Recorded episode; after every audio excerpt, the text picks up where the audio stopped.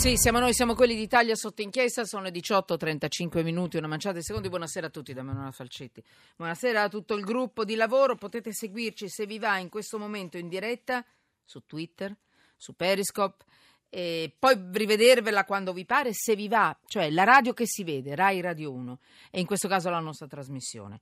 E poi potete mandarci i vostri messaggi, li potete scrivere anche su Twitter e adesso anche su Periscope e poi potete anche seguirci e, e, e, inseguirci e mandarci i vostri messaggi sms 335 699 2949 Twitter chiocciola sotto inchiesta allora, Andrea Tundo, benvenuto.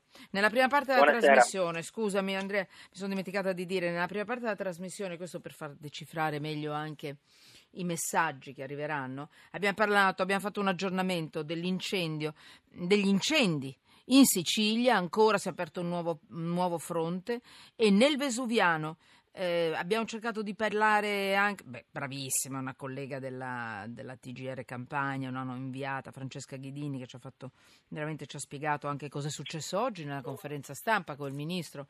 Eh, quindi mh, eh, veramente, insomma, c'è stata anche un po' una messa, una messa sotto inchiesta, diciamo così, di Francesca perché non si vede un Canadera detto da qualche ora, da un po' di ore, e stiamo bruciando. Rinaldo Romanelli, l'avvocato penalista, ha spiegato cosa dice la legge se beccano un piromane. Buone notizie per quanto riguarda la campagna, proprio ultimamente ne hanno beccati due. E questi, beccano, questi rischiano la galera, signore, non è più uno scherzo. Eh. Ehm, e poi abbiamo parlato di una sentenza della Cassazione sul cognome del padre, della madre, decide il figlio. E adesso entriamo in un altro, in un altro argomento. Treni.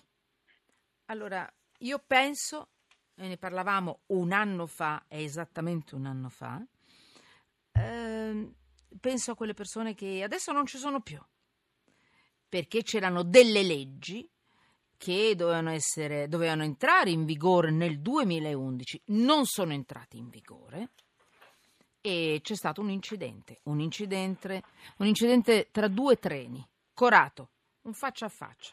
Quindi il, il, 12 luglio 2016 l'incidente in provincia di Bari, 23 morti, 5, 23 morti o 25? Scusami perché io ricordo 25, però non so, spero 23. 23. 23. Bene, bene, bene Andrea.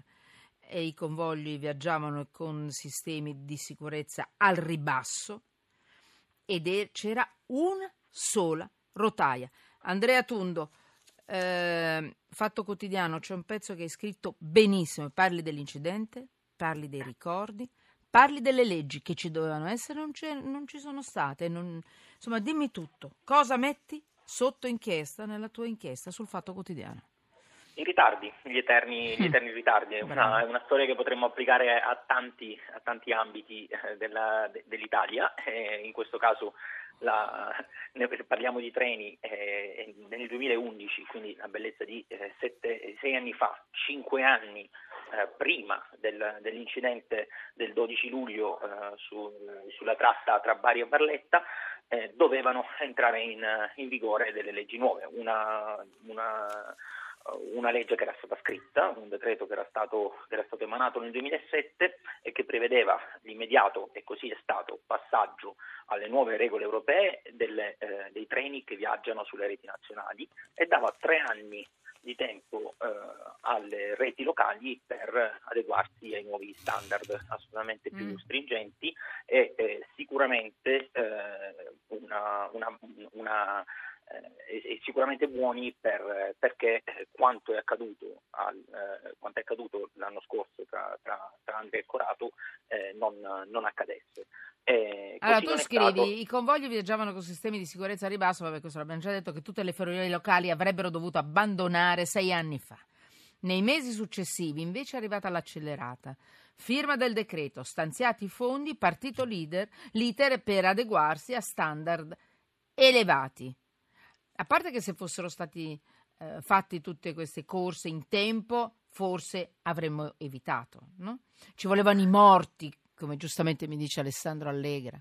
Ci volevano i morti per far accelerare tutto. E adesso possiamo dire tutto a posto? Hanno messo tutto in ordine? No, non, eh, è, non è, così, però, non è così, però eh, l'iter è, è iniziato eh, e soprattutto in questo anno eh, si è dimostrato che eh, nel momento in cui eh, c'è un, un obbligo, eh, poi a quel punto si è costretti, si è costretti a muoversi. Eh, lo si è voluto fare dopo l'incidente. Per fortuna che si è fatta, a volte se ne fregano anche dei morti, invece in questo caso si sono mossi, grazie al cielo, almeno quello. L'iter è avviato e quindi nel giro di due, tre anni, cinque anni, quelli che serviranno, si arriverà a, a, ad aggiornare tutto il sistema ferroviario italiano alle, alle nuove regole, ma soprattutto nel frattempo eh, chi non rispetta le regole eh, deve viaggiare a velocità ridotta, che è quello che eh, succede eh, in questo momento su quasi 2000 km di, di, rete italiana ed è una situazione che i pendolari conosceranno benissimo, chi si sposta di 30, di 40, di 12 km eh, per andare al lavoro ogni giorno, a scuola ogni giorno, eh, saprà bene, è una situazione che ha vissuto dal, dal primo di ottobre mm-hmm. fino ad oggi, i treni viaggiano a 50 km orari. una imposizione da parte dell'Agenzia Nazionale per la Sicurezza dei Trasporti eh, una precauzione presa eh, perché eh, altrimenti eh, quello che è successo tra Bari e Barletta eh, potrebbe accadere di nuovo e quindi è stato detto andate piano fino a quando non, non vi mettete in Questo è importante. Tutto però. questo doveva avvenire sempre. prima anche, avremmo risparmiato la vita perché chi la va a raccontare adesso a queste famiglie? Scusate, eravamo in ritardo, scusate, ce ne siamo fregati, scusate. Per fortuna adesso è stato fatto e questo serve a voi, a noi, per viaggiare un pochino più sicuri. Certo, certo, certo che... Ma io mi domando ancora, scusatemi, perché eh, al sud, il meridione, noi dobbiamo avere questi, quest, questo modo di viaggiare a una velocità ridotta rispetto al nord. La velocità è modernità. Ma perché il sud deve avere una rotaia e al nord, al nord Milano ne deve avere due? Scusami, perché Andrea? Io me lo domando, lo domando e nessuno mi risponde. Dico, ma sì, dai, che problema c'è? Non è vero, è demagogia. Vacci tu su una rotaia. Vacci tu a 50 all'ora. Vacci tu con, i, con, con, con le toilette scassate puzzolenti. Perché? Lo domando a voi, se ci state ascoltando. 335 699 2949.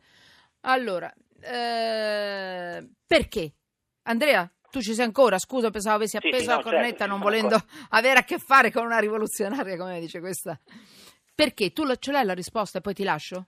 No, ma il problema è ancora più ampio, nel senso che non è, solo, non, è solo, nel mezzogiorno. Uh, il problema che, sì, eh, vero, c'era, che, c'era, che, che, c'era, in Puglia è lo stesso problema che esiste in tante tratte locali anche del, del centro-nord. È vero, è vero, è vero. Per questo oggi ho cercato di allargare il, il discorso. Hai ragione, uh, il punto ragione. è quanto ci mette l'Italia ad adeguarsi a determinate Bravo. regole. Le ha scritte. Di sicurezza intanto e poi esatto. anche di civiltà del, del viaggiare. Grazie certo. Andrea, hai ragione. Perché poi queste tratte sono affollatissime di gente, brave persone che vanno a lavorare, che mm, li vedi, protestano quasi mai. Io ho una vita, scusatemi, io mi scuso se sono così avvelenata, diciamo così, ma sono vent'anni che ne parlo. Sono vent'anni che ne parlo e aspetto una risposta